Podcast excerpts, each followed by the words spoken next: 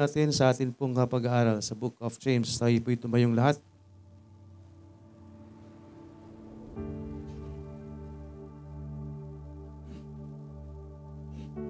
Let's all stand and buksan natin ang ating mga Bible sa Book of James chapter 1. Andun pa rin po tayo and uh, open pray na matapos po natin yung atin pong second point which is temptation in faith. So let's uh, read just one verse dito po sa chapter 1 verse 17. Nandiyan na po. James chapter 1 verse 17. Ready? Read. Every good gift and every perfect gift is from above and cometh down from the Father of lights, with whom is no variableness, neither shadow of turning. Tayo po yung saglit pong manalangin. Dakilang Diyos na nasa langit, salamat po sa umagang ito. Salamat po sa inyo pong uh, salita, Panginoon, na patuloy naming gabay sa amin pong pagpapatuloy, sa amin pong buhay, Krisyano, Panginoon. Tulungan niyo kami, Panginoon, sa mundong ito. Naway laging andun ang aming pagpapasako sa inyong salita, pagsunod sa inyong kalooban, Panginoon. Patawad po sa mga kakulangan, mga pagkakasala. At gabayan niyo po kami sa patuloy naming pag-aaral. Ay lamang po ang uh, may taas sa aming kalagitnaan, ang iyong lingkod. Patuloy niyo pong bigyan ng kalakasan, physically and spiritually. At ang boses, Panginoon, ay bigyan niyo rin po na malayang maihayag ang iyong salita ayon po sa inyong mayamang biyaya, Panginoon. Ang bawat isa ay durugin ang puso, Panginoon. Ang matigas na puso, ang uh, naway palitan po ng uh, pusong laman na mayroong pakiramdam. At hayaan namin na makadaloy ang iyong salita. Salamat, Panginoon, at sa mga kasama namin sa online, kayo po'y nakakalam sa kanilang mga sitwasyon. Patuloy kaming dumadalangin po sa inyo ng iyong biyaya na ilagay niyo po, ibigay niyo po sa bawat isa po sa amin. Tigit sa lahat doon sa mga tao na wala pang kasigurahan ng kaligtasan. Salamat Panginoon at ito po ay dinadalangin namin sa pangalan po ni Jesus na aming Panginoon at agapagligtas. Amen. May be seated. So sa pagpapatuloy po ng atin pong uh, pag-aaral mga kaibigan, ay uh, ano po yung ating second point na pinag-aaralan? Temptation and uh, faith. So again mga kaibigan, kung tayo po ay uh, ligtas, tayo po yung maka, maaari po o talagang maaaring makaranas ng temptation. So sabi po sa binasa po natin, verse 17, Every good gift and every perfect gift is from above. Amen? Ang uh, biyaya or uh, regalo ng Diyos. So sabi po dito, sa Tagalog, ang uh, lahat ng mabuti at ganap na kaloob ay buhat sa Diyos mula sa Ama na lumikha ng mga tanglaw sa kalangitan. Hindi siya nagbabago No? Hindi siya nagbabago o nagdudulot ng bahagya ang dilim dahil sa pagbabago ng loob. Ah, yun. So, sa, yun po ang atin pong uh, pag-aaralan po ngayon, 17 and 18 and uh, biyaya ng Diyos na way atin na po itong matapos yung atin pong pangalawang uh, point ng atin pong pag-aaral sa ano yung ating pinag-aaralan ulit? Sa Book of James, dahil yung atin pong uh, pinaka, ano natin? Faith that, faith that works. Ayan. So, faith that works po or ang pananampalatayang may gawa. Pananampalatayang may ginagawa. Hindi ho pananampalataya dahil sa gawa or kaligtasang dahil sa gawa. So again, Book of James, merely ito po ay para sa mga Kristiyano may tamang relasyon sa Diyos na bahagi po ito ng atin pong pagiging Kristyano. So yung atin pong unang ah, bagay na natalakay which ay ang trials and faith. So wala hong uh, ligtas, walang makaliligtas po. What I mean is, kung ikay Kristyano po, lalo na ang iyong pagiging Kristyano po ay may gawa. Yun bagang uh, talagang ikay sumusunod sa Diyos, ang ibig kong sabihin, sa bagay na may gawa. No? Yung sumusunod ka sa kalooban ng Panginoon, naglilingkod ka sa Diyos, nagiging kabahagi ka sa lahat ng uh, gawain ng Panginoon, sa lahat-lahat ng aspeto ng pananampalataya.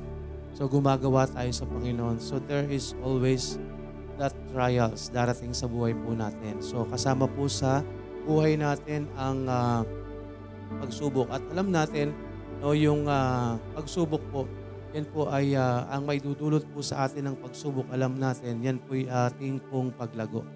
No? Paglago sa atin pong pananampalataya. So yan po ay ibinibigay. No? Yung ibinibigay po ng Panginoon. Yan ang bagay na sigurado po tayo na yan po ay galing sa Diyos. Trials bring growth. Ang pagsubok sa buhay po natin ay magdadala po yan ng paglago sa atin pong pananampalataya. So yung pangalawa temptations. So yung trials in faith that is uh, from verses 1 to ano ba yung trials in faith? Trials in faith that is verse 1 to 11. Tama? At ang temptations in faith po that's uh, verses 12 to 18. So makita natin pagsubok po, no? Ang pagsubok po ay uh, binibigay po, ipinapadala po yan, no? hindi ho galing po sa Panginoon. Because sabi po ng salita ng Diyos, let uh, no man say when he is tempted, I am tempted of God, for God cannot be tempted with evil, neither he tempted any man. So hindi po sa Diyos galing yung tukso. No? So sabi po sa atin pong uh, pag-aralan that uh, tayo po ay mapalad. No? Kapag tayo po'y uh, napaglalabanan po natin, no? Alam po ng Diyos kapag na pinaglalabanan po natin yung temptation. No? Alam na alam ng Panginoon po kapag patuloy nating pinaglalabanan po yung temptation. No? Yung akala natin na tayo nagkakasala na, but mga kapatid, as long as that's temptation, that's not sin. So anong gagawin po natin doon sa temptation? Endure paglabanan po natin. Because blessed is the man, ang sabi, sa salita ng Panginoon, blessed is the man that endureth temptation. No? When he is tried, he shall receive the crown of life. So mga kaibigan, when, when we say tried, ibig sabihin po, nalagpasan natin yung temptation. No, hindi ibig sabihin na tried na trials, no? Baka magkamali tayo ng pagkaunawa. So, ibig sabihin that when we tried, is, big sabihin, kaya nga po siya tried past tense na. So, ibig sabihin, nalagpasan na natin yung temptation. So, when we pass the trying of the temptation, no, we have that blessing. Andyan po yung crown of life. So, when we endure, that's the endurance. And we know that there is the assurance, no? That, uh, that uh, temptation is not from God. God cannot tempt any man. No?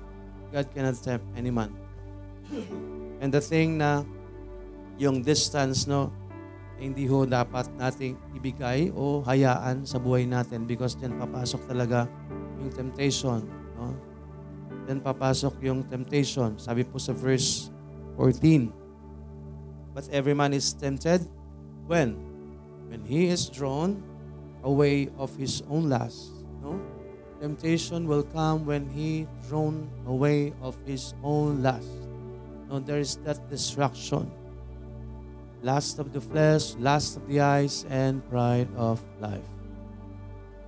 Amen. And I am, uh, I am blessed because uh, there are pastors that are really uh, aware, no, of course, awareness doon sa lure of the devil nowadays. You know what? Sa conferences, ano pong laman ng mga conferences nowadays? What is there what is the common denominator of churches nowadays, especially Baptist churches? I heard uh, some uh, hindi nga namin naabutan dito sa Dasma. No, but the first preaching there is focus on young people. And then there is that, that uh, preaching din sa ibang lugar sa Tayabas naman, no? At ang focus nila is family and especially young people. Bakit? We're in the last days. So observe. i-observe natin yung atin pong mga anak. Ayan yung lagi nating uh, sinasabi, no? Kaya alam niyo ba ang napakapalad ng mga anak natin? You know why? Because there are churches na up to now, ang mga bata ay kahiwalay. Nakahiwalay sila. And there is the preaching of the word. What what they are learning is just basic. Just Christian song. Just alive, alive, alive. Pero yung mga kabata natin, mapalad po sila why? Because sa murang edad, nakakarinig sila ng rebuke. Nakakarinig sila ng kasalanan. Nalalaman nila na kasalanan po ito. So when they grow old, when they ha kapag andun na sila sa tamang kaisipan, hindi na mawawalay. Maybe, maybe right now, magiging uh, pasaway sila. Maybe right now, they will not uh, obey. But darating yung time sa buhay po nila, sa, sa, sa, sa punto ng buhay nila na magiging paalala sa kanila yan. Alam ko, naririnig ko na to eh, before pa. At malalaman natin mga, mga, sa mga anak natin, maaaring magiging patotoo ng mga anak natin, how they will stand no, in the world. How they will stand in the world. And anong basis nila? Not their, on that, not their knowledge, not our knowledge, not our knowledge na i-impart natin sa ating mga anak. What are they basis? The Word of God. Amen? Mga anak natin, maririnig natin, no? Yung kanilang uh, mga testimony, though they are not sure if they are saved, but they are following the Word of God. No? They make their stand. No? They resist. Though nahihirapan sila, but they chose, they choose to resist. No, kaya bigay sila ng prayer sa atin na ipag-pray na patuloy nilang mapaglaban. And that's good uh, gesture. That's good implication that they really are hearing the Word of God. Though kulang lang ng application and we cannot blame them because we adults also are sometimes lack of obedience. Amen? Hindi natin sila masisi. No? That's why we're not judging them kung ano yung sinasabi nila, ay, save na ako, ganyan. No? You cannot say na, bakit save, save ka na? Bakit ganito ka? Bakit ganyan ka? Don't ever say that because it might backfire. Ba't kayo? No? But don't do that to your mom. Never ever rebuke your parents, children. That's not your job. Just pray for them. Amen? Kung nakikita natin na may mali sa magulang natin, no? Children, listen. No, maaaring makakita kayo because we're not perfect as well. Yes, parents? Maaaring nakakagawa tayo ng mga kasalanan. But our children is not our authority. The children is not the authority in the home. Hindi sila ang authority sa bahay. They tend to obey parents. But you're not the one who are going to teach your parents. So ano ipag-pray ninyo, mga bata? Mag-pray kayo sa, sa, sa Panginoon. No? Bahala ang Panginoon. Like sa, sa, sa like sa atin. No? Who's the leader, who's the authority in the church? Of course, Jesus Christ. And who's the second, which is the pastor. So if there's something wrong with your pastors, do not rebuke me. Just pray. No? Done that. Been there, done that. Amen? Dahil ang Diyos ang may hawak dyan. No? Kung meron mang uh, dapat uh, mag-rebuke, siya yung nasa taas dapat. So sa family, sinong mataas? Sa pinag-aralan natin, no? sa umbrella of authority, Jesus Christ. And who's next? Father. Husband. So sinong mas mataas? Babae o lalaki? Lalaki. So if there's something wrong, kung meron kayo nakikitang mali sa iyong asawang lalaki, Don't rebuke them. Just pray for them. You may rebuke him in a nice way, yes, but not to the point that you're going to what? To usurp the authority that's given to husband.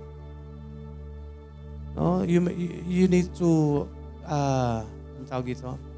Kailangan mong i i-weigh or talagang bigyan ng ano bang meaning ng usurping or yung rebuking in a nice way. No? Usurping is parang ikaw na yung authority sa kanya. At ganyan ka, dapat ganito ka. Hmm. Been there, done that. Sa asawa ko. No? She just prayed and prayed and prayed until God worked on me. Because ang Diyos ang bahala po sa atin. If you're not in the position, don't do anything. Amen? If you're not in the position, don't do anything. Just pray. So, husband, there's something wrong with the husband and then mas sabihin natin, mas magaling yung babae, mas matured yung babae, mas maraming alam yung babae. But that's not mean that you have that authority over the man. It doesn't mean that you have you are the authority inside the house. That's not biblical. No? Kaya nga helpmate eh. Maybe kulang yung kaalaman ng lalaki. So you're the helpmate. Pero wag mong ipa, ipaki, iparamdam na mas magaling ka. Di ba? Hmm. Kasi amen. Walang kung sino mas magaling. Pero ang mag lang ang magaling. Amen po. Kung meron kang idea, di ba? Just pray. Huwag nating uunahan. No? Babae. Pangalawa, babae. At anong susunod? Diba? Anong, anong utos sa babae? Ah, Sa lalaki? Love your wife. Babae? Submit. So kung ang babae po is submissive, madaling mahalin. Amen po ba? Kapag submissive kayo, you know what, mga babae, kapag natuto kang mag-submit, kapag isa kang maamong tupa sa iyong asawa, ano ba namang masis, may sirang bait na ang asawa mo kung di ka pa niya mahalin? Yun ang may problema na. At ipag-pray mo na yun. Dahil wala ka nang magagawa sa bagay ko na yan. Pero kung ikaw ay submissive, no? Yung sinasabi ng sanlibutan ng martyr, no? There's nothing wrong with that because just you're obeying the word of God. Ibig sabihin na your martyr is para sa iyong asawa because ginagawa mo ang iyong bag, ang isang bagay na ginagawa mo ang iyong parte dahil gusto mong sumunod sa Diyos. So if you're going to uh, uh, tawag dito, kung kukontrahin mo yung salita ng Diyos, walang mangyayari. Because that is the biblical principle. That is the design of God sa tahanan. Christ, husband, wife, children. So kung mas magaling ang anak, chaos din sa loob ng tahanan. No, kung submissive ang husband sa wife, may mali din. No? Tapos yung anak ang nasa taas, abay sunod-sunuran ang tatay at ang magulang. Mali yun. Mangyayari wala. Chaos. Do not let go of your authority.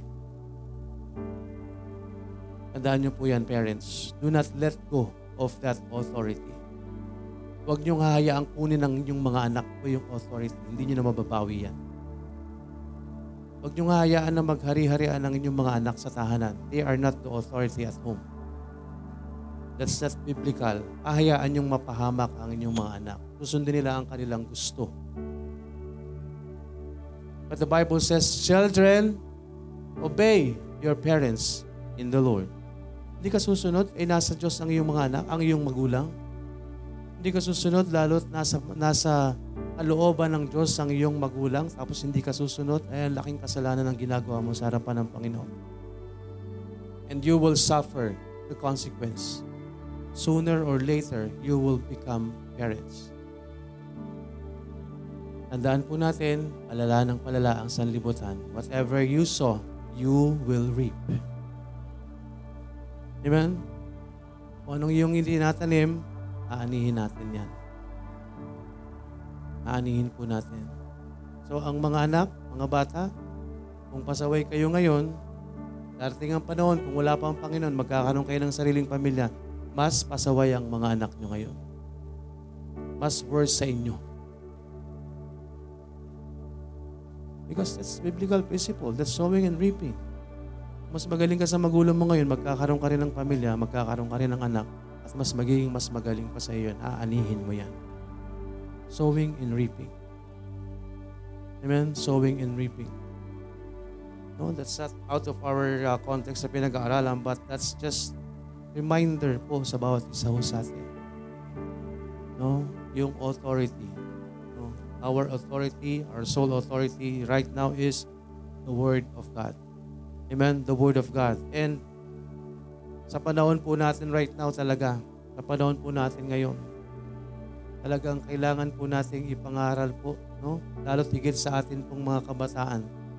Kaya yung lagi kong pinag-pray na nawa every time that we're here, nandito tayo sa loob ng church, magkaroon tayo ng pagkakataon, ng time na talagang makinig sa salita ng Diyos. Hayaan natin yung salita ng Diyos na pumasok sa atin. Masaktan tayo kung masasaktan. No? Ma-rebuke tayo kung marirebuke. Kung patuloy nating babaliwalain ang salita ng Diyos, paano tayo, paano tayo, paano papasok ang salita ng Diyos sa buhay natin? And kung hindi pa natin sigurado yung kaligtasan po natin, no, paano mangungusap sa atin ng banal na Espiritu? Kung patuloy nating nilalabanan po yung salita ng Diyos. Amen? So sa, sa buhay po natin right now, talagang dapat pong ipangaral ang kasalanan.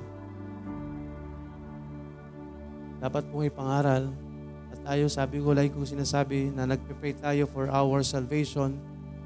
No? Nagpe-pray tayo na masave tayo.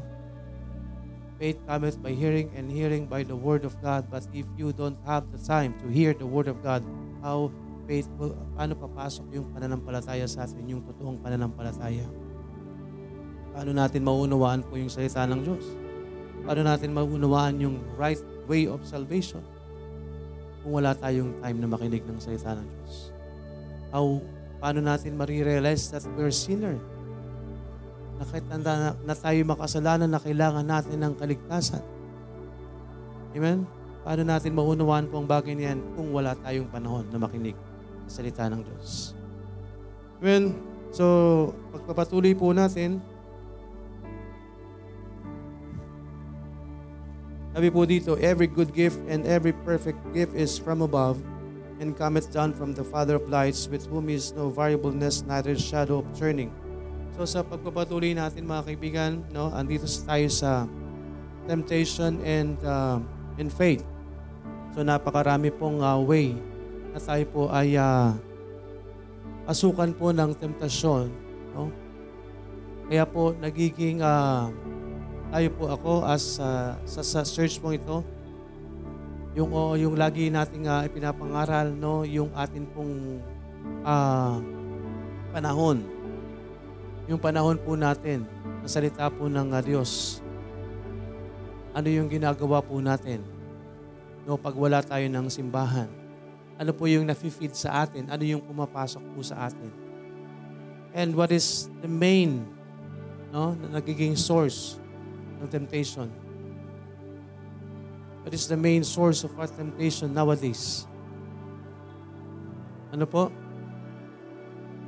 Ano po nagiging main source of temptation nowadays? And very alarming. Very alarming. Na kahit sino po pwedeng mahulog sa tukso. Kahit sino pwedeng balutin ng kasalanan. No? Kung tayo wala pang relasyon sa Diyos, nagpapatuloy lalo sa pagkakasala. At kung may relasyon ka na sa Panginoon, maaaring maging daan.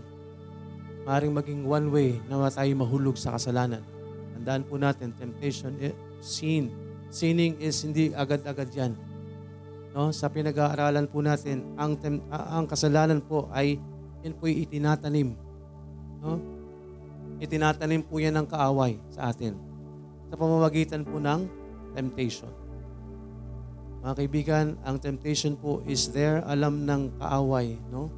Yung kahinaan natin sa, sa, sa mga ginagawa natin, sa pananalita natin, sa inaakto natin, nakikita tayo ng kaaway. Ano yung kahinaan natin? No, our former uh, lives, no, yung mga lumang pagkatao natin, maaaring gamitin no, ng kaaway. At ibabalik sa atin.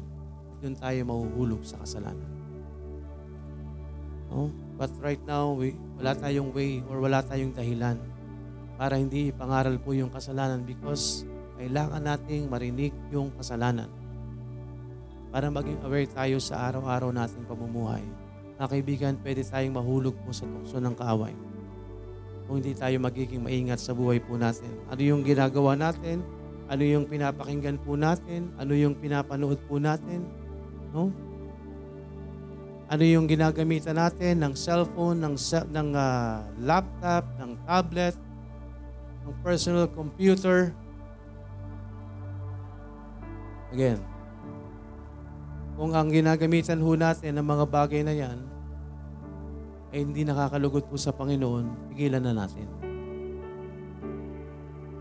Dahil magiging way lang po yan para tuksuin tayo ng kaaway. No?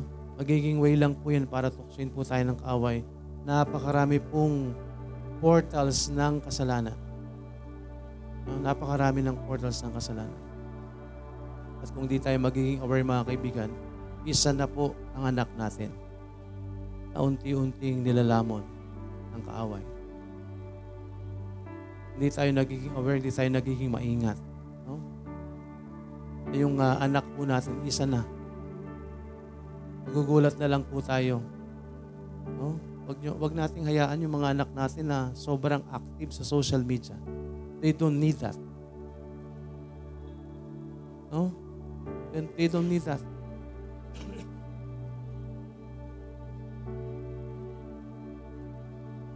Sinong pina-follow nyo sa Facebook? Hmm? Sino pinapanood nyo sa YouTube? Sinong pinapanood nyo sa TikTok?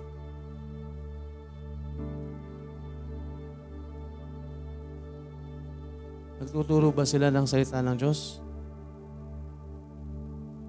Umaawit ba sila ng papuri sa Panginoon?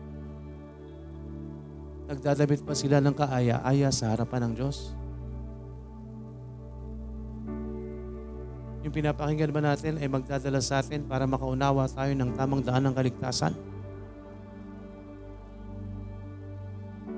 Kung sagot sa lahat ng bagay na ay no, ano ginagawa natin? Bakit pinagpapatuloy natin? Bakit pinagpapatuloy natin gawin ang isang bagay na maglalayo sa atin sa Diyos. And yet, sasabihin natin, we are the sons of God.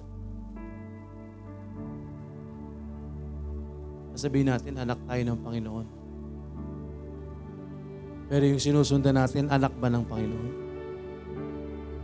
Yung pina-follow natin, anak ba ng Diyos? Yung pina-follow ba natin, expression niya, baka Diyos?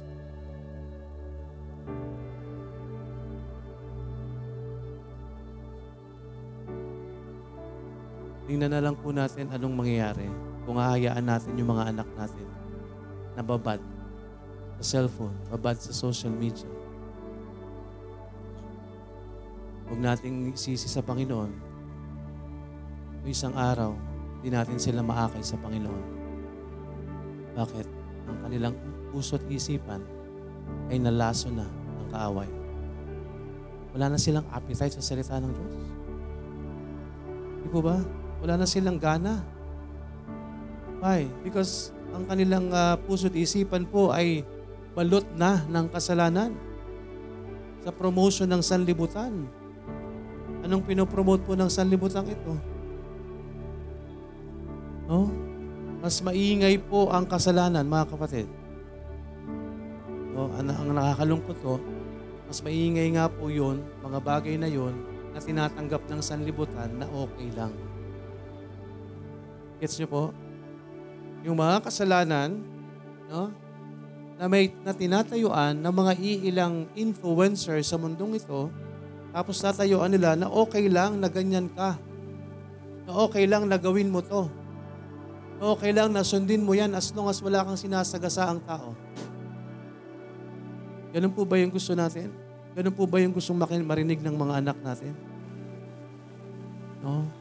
Kung hayaan natin sila, meron silang sariling cellphone, meron silang sariling panahon, may time sila na mag-explore.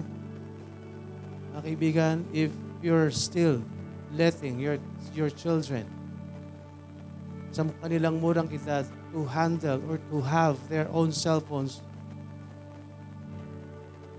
I tell you, huwag tayong magsisisi isang araw, hindi na natin sila kasama dito. Huwag tayo magsisisi na isang araw, kalaban mo na sila. No? Kung sana kung ang, ang, ang mga napapanood natin sa TikTok, no? paggalang sa magulang, pagsunod sa magulang, no? May napapanood po ba kayong ganyan? No? Sumunod sa salita ng Diyos, mag-aral ng salita ng Diyos, naway maligtas, ay buti nga sana kung yan ang pinapanood po ninyo. Kung yan ang pinapanood po natin sa social media. Pero kung hindi ho, hinahayaan po natin na tayo ay mahulog sa kasalanan. Unti-unti ho tayo, unti-untiin ho tayo ng kaaway. Hanggang isang araw, magulat na lang tayo, boom! Nahulog na tayo sa kasalanan. Nanganak na po yung temptation. No? Yan ay seed. Yan ay binhi ng kaaway na itinatanim po sa bawat isa. Lalo tigit tayo na tayo magsasabi na merong relasyon sa Panginoon. Yan po isang binhi. No? Na parang may buhay na isang araw ay yan po manganganak. At kapag nanganak po yan ay kasalanan. At ang kapalit po ng kasalanan yan ay kamatayan. Kung wala tayong relasyon sa Diyos, kamatayan po, physical death and spiritual death. Yan po ang kapalit ng kasalanan. Mamamatay tayo dahil tayo po ay makasalanan. At mararanasan pa natin ang pangalawang kamatayan, ang kaparusahan ng kamatayan sa impyerno.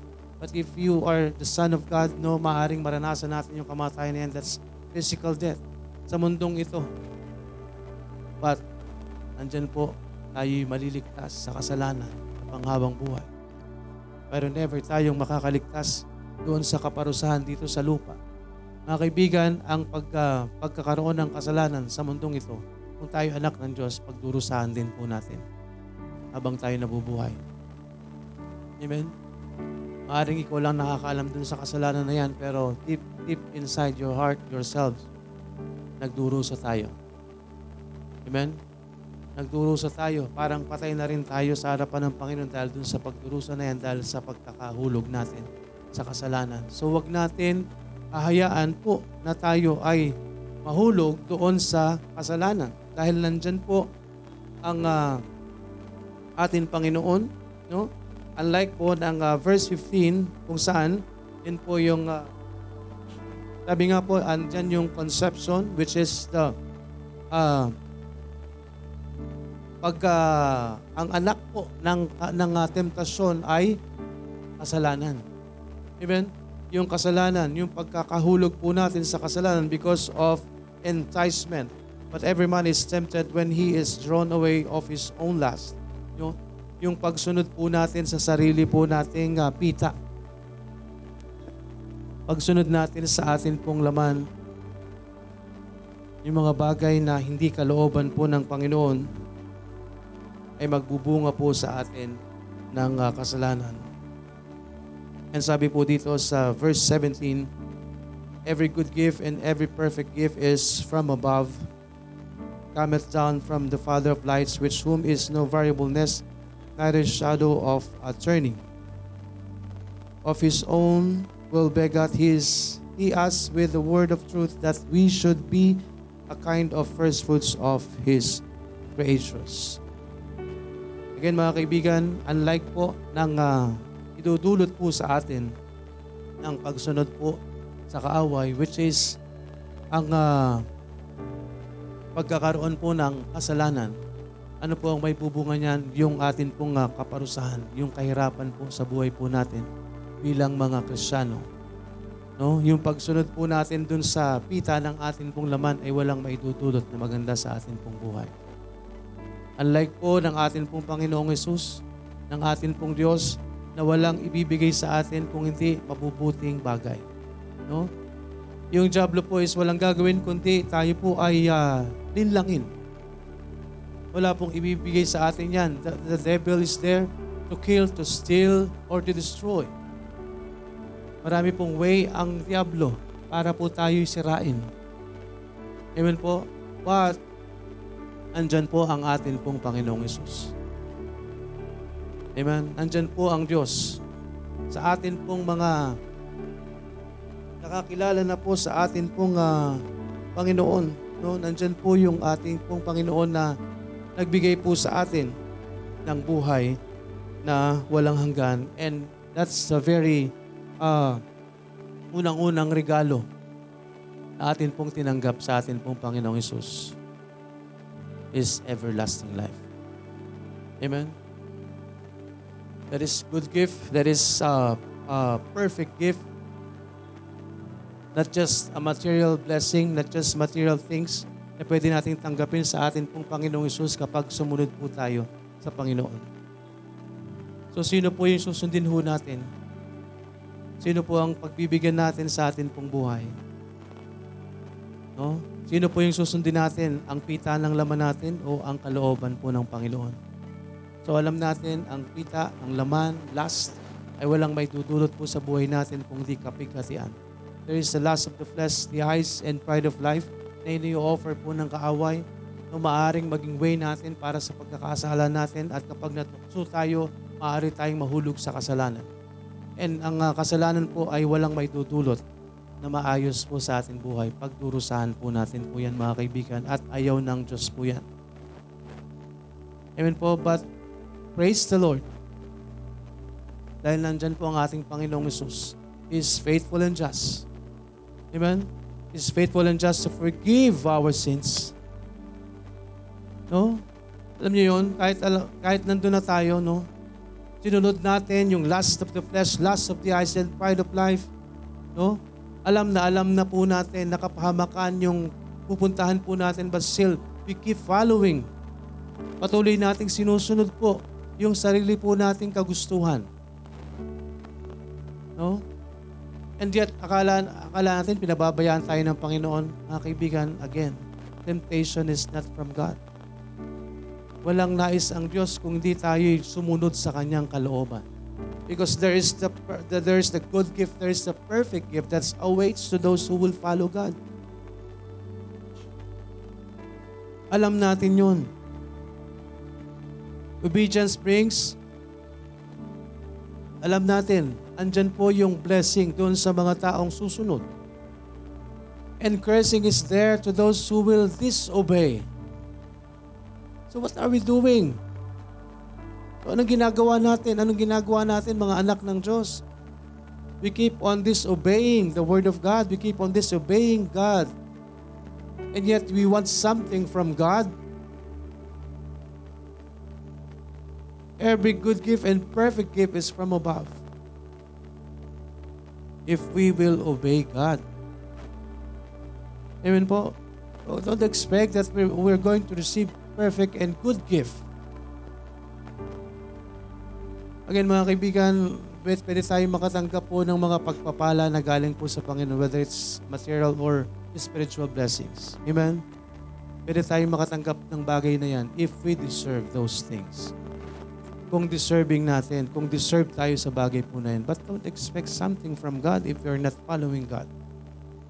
Dahil alam po natin, there is always blessing if we obey and there is cursing if we disobey God. Amen? Andyan po lagi ang prinsipyo ho ng Panginoon. Kaya lagi, tandaan po natin, no? Huwag natin pong hayaan na tayo po'y patuloy na mahulog po sa kasalanan. So that is our la- last point this time sa temptation and faith. No, again, that's there is the temptation doon sa verse 15, uh, verse 14, temptation, destruction, and action or enticement. and there is conception also. Sa verse 15. And 16, 17, and 18, there is the is conception. Do not misconcept or wag nating uh, kalimutan, wag nating uh, kaliligtaan, wag tayong magkakamali. No? Do not ear, sabi po dyan sa verse 16, do not ear my beloved brethren. Ibig sabihin ng ear, ano po ibig sabihin ng ERR?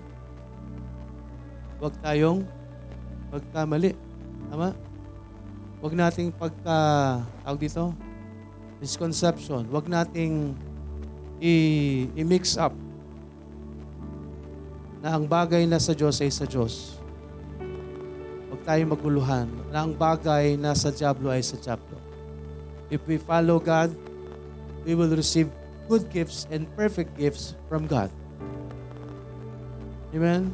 But if we follow evil, matatanggap din natin kung anong ibibigay ng evil. And uh, we think, we might think that bibigyan tayo ng good gift and perfect gift na galing po sa, na, nanggaling sa kaaway. Don't expect that because the, the, the adversary, the devil is there to kill, to steal, and to destroy. That's why there's the temptation. We, akala natin tayo bibigyan at the end of that, no, yung lust of the flesh, lust of the eyes, and pride of life, akala natin the end of th- those things ay ano, makabubuti sa buhay natin. But the end there is what? Destruction. No, ang sabi ng Biblia, ginugusto natin yung mga bagay na yan na nagiging sanhi para tayo mapahamak. Kaya mga kaibigan, yung lust of the flesh, lust of the eyes, and pride of life is napaka-importante yung dapat nating maunawaan sa mundong ito because those things were used, was used, and being used of the devil. Patuloy at patuloy na ginagamit, ginamit sa, kay Adam and Eve, ginamit sa atin pong Panginoong Yesus, and right now, patuloy na ginagamit para kanino? Para sa atin, lalo tigit dun sa mga taong may relasyon sa Panginoon. Because the adversary, the devil, is there. Walketh about seeking whom he may devour. At wala siyang gagawin kundi to kill, to steal, and to destroy. Maybe right now you're enjoying what you're doing. You're enticing or kay, kay nandoon dun sa temptation ng kaaway. No? Patuloy lang nating paglabanan ang temptation. Because enduring temptation is, there is blessing. There's the crown of life awaits to those who will endure temptation. You will know if it's still temptation or if it's conception of the temptation. Amen? There's big difference. Alam mo yan kung patuloy kang tinutukso ng kaaway or nahulog ka na sa kasalanan. Alam mo yan if that's still uh, temptation or that's conception of the temption. Dahil alam natin na kapag ginawa na natin ang bagay na iniiwasan natin, that's conception already. Amen? Nanganak na yung temptation na inilalagay sa iyo ng Diablo. Dahil nag-give in ka na. Bumigay ka na dun sa temptasyon na yon. So, as long as patuloy kang tinitempt, just pray to God, Lord, help me to endure this temptation. Amen? Patuloy lang natin pong paglalabanan. Dahil alam po natin, there is blessing awaits to those who will endure temptation. And to those who will not, there is death awaits. Doon sa mga taong hindi paglalabanan ng tukso, mahulog tayo sa kasalanan, the spiritual death and the physical death. But yes, andun tayo, tayo mga anak ng Diyos. Huwag nating uh, abusuhin ang biyaya ng Panginoon. No? Okay lang kasi I, I'm saved. I will not uh, I will not uh, experience both death, by the way. Hindi po. Baka hindi natin magustuhan po ang gagawin sa atin ng Panginoon once na nahulog tayo sa kasalanan. Amen? Baka hindi natin kayanin. And worse, kunin na tayo ng Panginoon. Buti nga sana if we truly are saved. No? Kung tayo ligtas, paano kung hindi? Magulat na lang tayo. No? Hindi tayo humarap sa Panginoon. Ang haharapin natin, Diablo. Kaya mag-iingat po tayo mga kaibigan. Don't misconcept or conception. Huwag nating uh, i-mix up. Huwag tayong malito. No? Saan galing ang maayos na uh, biyaya? Saan natin matatanggap ang mga biyaya ng Diyos, yung totoong pagpapala ng Panginoon. Again, mga kaibigan, the adversary can offer. Amen? Ang, ang kaaway po ay mas maraming ini-offer. You know that? Alam ba natin yon? Aware po ba tayo na ang Diablo po ay mas maraming ini-offer? Kaya niya nga i-offer ang sanlibutan eh. Di ba? Pero alam na alam natin, hindi naman sa kanya yan. Tama? Oh. Alam mo natin na ang sanlibutan, yes, ginawa ng Panginoon, pero siya ang naghari. Pinagarihan niya, inagaw niya ang sanlibutan. At patuloy at patuloy na naninila ang, sanli, ang, ang kaaway sa sanlibutan ito. To those who will not hear the word of God, ang, ang ending po nun ay destruction. No? Ang ending nun ay kapasur, kaparusahan. Walang hanggang kaparusahan. Verses uh, 16, 17, and 18, misconception. So mga kaibigan, alam mo natin, no? Muli nating alalahanin na ang kasalanan po, yan ay isang uh, proseso. No? Magkakasala ka ba agad? If you will remember, kahit po tayo, nung tayo mga unsaved, no, bago tayo mahulog sa kasalanan, anong nangyayari? Kasalanan ba kaagad? Di ba hindi? Uy, pre, sama ka sa amin. Hindi. Hindi ako pwede may asawa na ako. Di ba? Pero patuloy at patuloy yung kasalanan. Pre, kasama ka, isang gabi lang. Kasalanan ba kaagad? No. Temptation first. Seed of temptation. Seed of sin first. Hanggang sa mga anak. Hanggang sa nag uh, lumulobo na. No? Hanggang sa mahulog na siya. Again, temptation or ang kasalanan po ay proseso. No? Andyan po yung uh, pagnanais po natin. Pagnanais natin, the desire. And then there, there, yung desire natin, ano, ang sasabihin ng Diablo, yung gusto natin, lulukohin tayo ng Diablo. Yung desire natin, bibilugin niya. Ipapalagay niya sa atin na, okay lang yan, maganda yan. No? There is a deception. No? Same thing na ginawa ng Diablo kay, kay, uh, kay Eve. Diba? Diba? Bini, ibinago niya yung salita ng Diyos. Totoo ba na sinabi ng Panginoon na ganito na ganyan? Di ba ganito lang? Lulukohin tayo ng kaaway. No? At anong kasunod po nun? When we deceive, papasok po dyan yung disobedience. Kapag nag-give in tayo po sa tukso, no? anong kapalit po niyan? Susuway na tayo. Tandaan po natin, kagaya ng nabanggit natin ng nakaraan, we we, kasi tayo po yung natetempt, natetempt tayo ng kaaway because alam po ng kaaway na meron tayong sinusunod. Amen po? Andyan po ang uh, established Word of God. Andyan po yung salita ng Diyos. Same thing with Adam and Eve. Andyan, inutusan sila ng Panginoon. Alam ng Diablo na may sinusunod ka. Kaya kanya tutuksuin. Bakit? Hindi ka sa kanya eh. Hindi ka tutuksuin ng Diablo kung sa kanya ka. Amen po. Pero the more na tayo tutuksin ng kaway because alam niya wala tayo sa Kanya. And when we disobey, andyan po ang kabayaran. There is death. Amen? Andyan po yung kaparusahan. Nagsisimula ito sa pagnanais natin, no? Ng mga bagay masiya ng ating mga kagustuhan na labas sa kalooban ng Diyos. Pagnanais ng mga bagay na wala sa kalooban ng Panginoon. Yun po yung kasalanan eh. Kung ninais natin ang isang bagay at wala sa kalooban ng Panginoon, magkakasala po talaga tayo. At ang tukso ay walang, uh, ang tukso ay may dalang ano, panlilin lang, no? Pain, maraming ipapain po sa atin ng kaaway upang akitin tayo. Akitin tayo sa kasalanan, itago, no? Ngunit itatago ang pagsuko nito at hahantong ito saan? Sa kapahamakan po natin.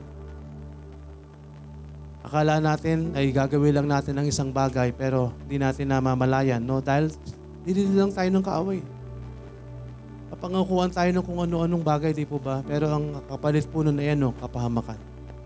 No, kapahamakan po sa buhay po natin. So, tayo po dyan, yan, ah, yung uh, buhay po natin, kapag uh, tayo po uh, sumalungat sa kalooban po ng Panginoon, andun po papasok po yung pagkakasala sa buhay po natin. Yung pagsalungat natin sa kalooban po ng Panginoon. So mga kaibigan, ano pong dapat po natin gawin for us na hindi tayo lumayo sa Panginoon? Huwag tayong mahulog po sa, sa kasalanan. So mga kaibigan, ang uh, kailangan po natin gawin is lagi tayong lumapit po sa Panginoon.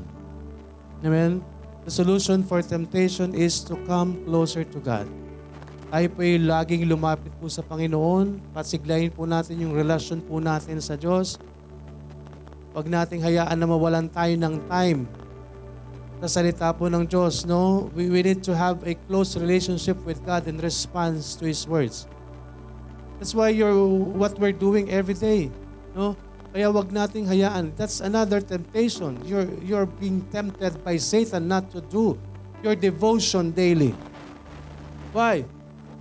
Because alam ng Diablo ang paglayo sa salita ng Diyos ay panghihina ng ating spiritual na pamumuhay. Hindi niya kailangan palakasin ang, ang ating pong physical because tayo likas na makasalanan. It's a good thing that we're saved.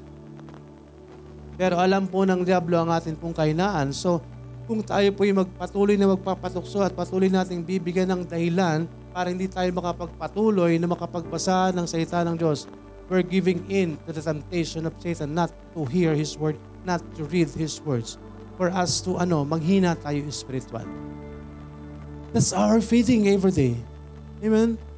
Yun yung feeding po natin. So kung hinahayaan po natin, we're giving in to the temptation of Satan not to, to read the Word of God. That's another temptation. No? At baka ho, tulad ng pinag-aaralan ho natin, ng uh, kasalanan po ay hindi bigla-biglang pumapasok po sa atin. No? Kung hinahayaan ho natin na patuloy tayong mawalan ng time sa salita po ng Diyos, madali ho tayong papasukin ng kasalanan. Amen po. Unang-una, manghihina tayo spiritual. At kung mahina tayo spiritual, madali tayong pasukin ng kaaway. Tandaan po natin anong ginamit ng anong ginamit ni Jesus Christ na panlaban po kay Satan. The Word of God. Amen? Gawin mo ngang uh, tinapay itong bato na ito. Ang sabi ni Kristo, hindi lang sa tinapay nabubuhay ang tao. Anong ginagawa niyang ano anong ginagawa niyang weapon? The Word of God. So paano tayo magkakaroon ng weapon mga kaibigan kay Satanas every day? If we don't have the right, if we don't have the time, paano tayo magkakaroon ng laban sa, sa spiritual battle kung ayaw nating mag, magbigay ng devotion sa Panginoon. Do you think malakas tayo spiritually? We're not. Mga kaibigan, isang pitik lang po sa atin. Wala tayo, mahina tayo. Kaya wag nating ipagmamalaki na tayo ligtas, na tayo kristyano, na wala tayong panahon sa salita ng Diyos. That's mahiya tayo sa harapan ng Panginoon kung anak tayo ng Diyos, mga kaibigan, as I've mentioned, I don't, I really don't need na kayo ano, piliting mag-devotion. Amen po ba? Ginawa natin ng group chat para kayo encourage to have your time sa Panginoon, to have your daily devotion. But do I have to tell you every day that you need to have time to devote with God? If you truly are the sons of God, dapat kayo mismo, tayo mismo, nagkukusang makipag-usap sa Panginoon. Hindi ko kailangang hintayin every day that you have to send your devotion. That's your time. That's your individual time. That's your devotion with God. Not with mine. Kaya mga kaibigan, kung nawawalan tayo ng panahon sa, salita, sa salita ng Panginoon, don't expect na lalago tayo at tayo, tayo magkakaroon ng lakas. Huwag tayo mag-expect na magiging malakas tayo spiritually. And lagi tayong nananalangin sa gabay, gabayan tayo ng Panginoon. No? Para hindi tayo mahulog sa temptation, mga kaibigan, we need to have uh, the, the, the close relationship with our God. No? Believers must rest. Andun tayo dapat. Nagre-rely tayo dun sa salita po ng Diyos. Dahil yan mismo ang ginamit ng ating Panginoong Jesus. So if we don't have the time to read the Bible, anong weapon natin para paglabanan ng tukso sa buhay po natin? No? Hindi natin namamalayan na ano, na tayo po yung nalalayo na sa Panginoon. I don't expect na tayo magiging malakas sa Panginoon. Ang Diyos lang ang kalakasan natin. So para tayong nagre-recharge sa Panginoon. Every day dapat meron tayong charging time. Amen po. Yung cellphone nga natin, alalang alala tayo pag nalolobat eh. Pero tayo, hindi tayo nag-aalala kung lobat tayo. Wala tayong time na mag-recharge. Hindi tayo nag-worry. Okay lang, mamaya na. Nakuha po natin. We're doing something on a daily basis, yes. Ina na lang natin. Ialin tulad natin yung buhay spiritual natin sa cellphone natin. Are you letting your cellphone na lobat? Sige nga.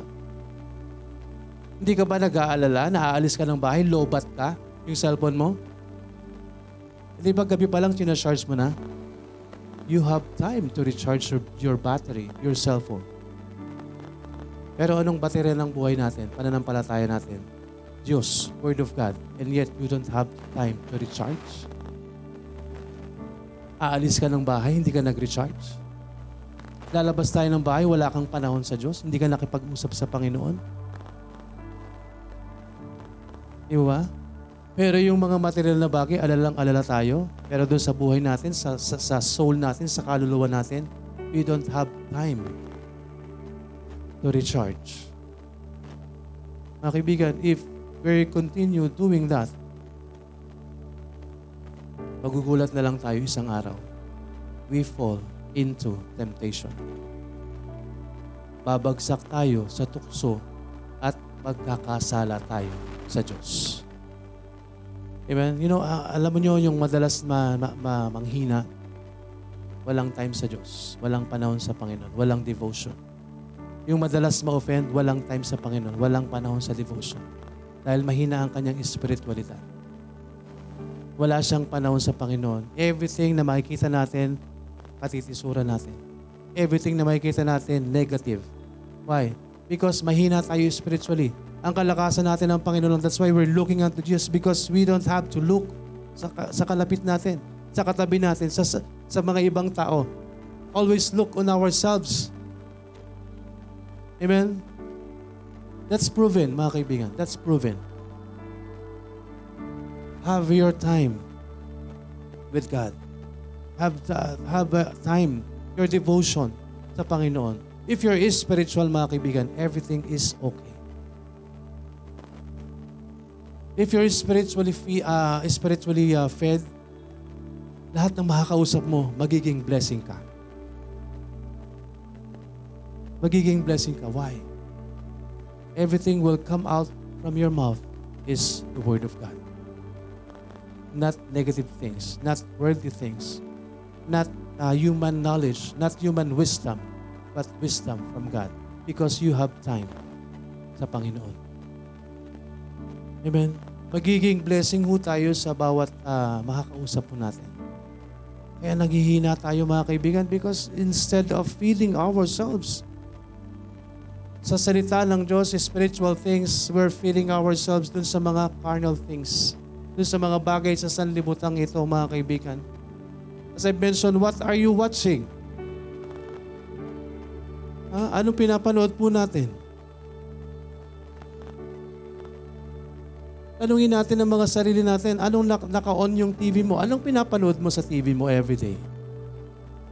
Is it spiritual things? Makakadagdag ba ng pagka, pagkalakas ng spiritual mo yan? O nafe-feed lang tayo ng mga carnal things? O nafe-feed lang tayo ng mga immoral things? And even ang worse, pati mga bata namumulat sa mga immoralidad. No? Na ipinopromote ng sanlibutan ito na it's okay to do this, it's okay to do that, it's okay to have relationship with this, with this, with that, with those. Mga kaibigan, tandaan po natin, lahat ng nasa sanlibutan ito is against the Word of God. No? We once heard that kahit ano pang gawin ng sanlibutan ito, lahat ng mga maling ginagawa ng sanlibutan ito, kahit yan ay maging tama, sa mundong ito, yan ay mananatiling mali sa harapan ng Diyos. At anong susundin po natin? Ang sanlibutan o ang Diyos? Eh kung sa, kung sa Diyos tayo, anak tayo ng Diyos, susundin natin ang Diyos. Amen po ba? Susundin natin ang Panginoon. So, mga kaibigan, tayo po, wala tayong ah, dahilan no, para hindi tayo bigyan ng ah, perfect and good gift ng Panginoon if we are following God. Tandaan po natin, that is the blessing from God. Good gift. Perfect gift. No, kaya ho, siguruhin natin na yung natatanggap natin ay galing sa Panginoon. Dahil pwede ho tayong dayain ng Diablo. No? Pwede tayong dayain ng Diablo. No? Okay ako ngayon, nakakatanggap ako nito. Hey, saan galing yan? Sigurado kang galing sa Panginoon yan? Is it good gift and perfect gift na galing sa Panginoon? Again, mga kaibigan, tandaan po natin, blessings, good gift, and perfect gift, that's blessing from God. If you obeyed God, maliwanag po yan. Kaya maging maingat po tayo sa, na, sa tinatanggap natin sa mundong ito. At marami pong na, naliling lang ang kaaway. Akala nila okay sila, akala nila okay buhay nila, akala nila meron silang natatanggap na blessings. No, hey, ka, nasa kalooban ka ba ng Panginoon? If you're not, that's blessing. That's not blessing from God. That's not good gift from God. That's not perfect gift from God. Dahil si Satan pwedeng magbigay. Dahil si Satan nangako kay Kristo na ibibigay niya ang sanlibutan, sambahin lang siya.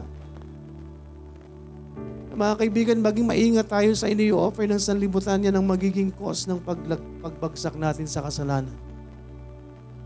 Lust of the flesh, lust of the eyes, and pride of life. Examine ourselves if we truly are following the will of God, if you are turning away from God, if you're not uh, giving time to God, if you're not having more time with God, and then that's not from God. Hindi yan sa Diyos. Dahil walang nais ang Diyos na siya'y lumayo. Hindi nais ng Diyos na ang kanyang mga anak ay lumayo sa Kanya. So kung ang bagay na yan na tinatamasa natin ay maglalayo sa atin o naglalayo sa atin sa Panginoon, that's not from God. Dahil ayaw ng Diyos na lumayo tayo sa Kanya, kinokontra natin ang salita ng Diyos. Binibigyan natin ng katwiran ang nangyayari sa buhay natin. Pero kahit ano pang gawin natin, kung wala sa kalooban ng Panginoon at kung may tinatamasa tayo, i-examine natin yung sarili natin kung kanino galing yan. Because good gift and perfect gift, gift is from God alone. Alam natin na bibigyan tayo ng Panginoon. Alam natin na sa Kanya galing ang lahat if we are following the will of God. So then, if we're not following the will of God, examine saan galing ang natatanggap natin. Baka nahuhulog na tayo sa patibong ng kaaway. Amen? Kaya kung ayaw nating malayo sa piling ng Panginoon, mga kaibigan, have, have more time with God. Tayo po yung pipili. What do we want? Perfect and good gift from God. Or gift that we think is gift, but the end of it is destruction. Temptation. No? Panliling lang ng kaaway, patibong ng kaaway. Akala natin maganda yung kahihinatnan, pero ang ending niyan, kapahamakan. Mamili po tayo. Sinong susundin po natin? Ang Panginoon na nagbibigay ng mga biyaya. totoong biyaya na galing sa Kanya, good gift and perfect gift, or ang mga natatanggap natin na patibong ng kaaway, na ang kahihinat na natin ay kapahamakan. Tayo po yung pipili. Misconception. Do not do not uh, mix the Word of God. Huwag nating pagkakamali. Huwag nating iisipin na lahat ng natatanggap natin ay galing sa Panginoon. If we're not following the will of God, then that's not from God. Dahil masisira ang salita ng Panginoon. Obedience always bring blessing. And disobedience cursing. Maybe that's lure. Maybe that's uh, uh, that's temptation. Maybe that is deception. Akala natin blessing, but it's deception from Satan. Akala natin nakakatanggap tayo ng blessing, pero that's deception na pala. Dinadaya na pala tayo ng kaaway. Examine ourselves if we if, if things in this world will uh, make you come closer to God, then it's from God. But if those things na meron tayo will lead you, will uh, make you away from God, then it's not from God. Because ang nais ng Diyos, patuloy tayong lumapit sa Kanya. Amen? Patuloy tayong lumapit sa Kanya. Huwag nating hayaan na mahulog tayo sa patibong ng kaaway, tuksoin tayo ng kaaway, at isang araw mahulog tayo sa kasalanan dahil pagdurusahan po natin. Amen?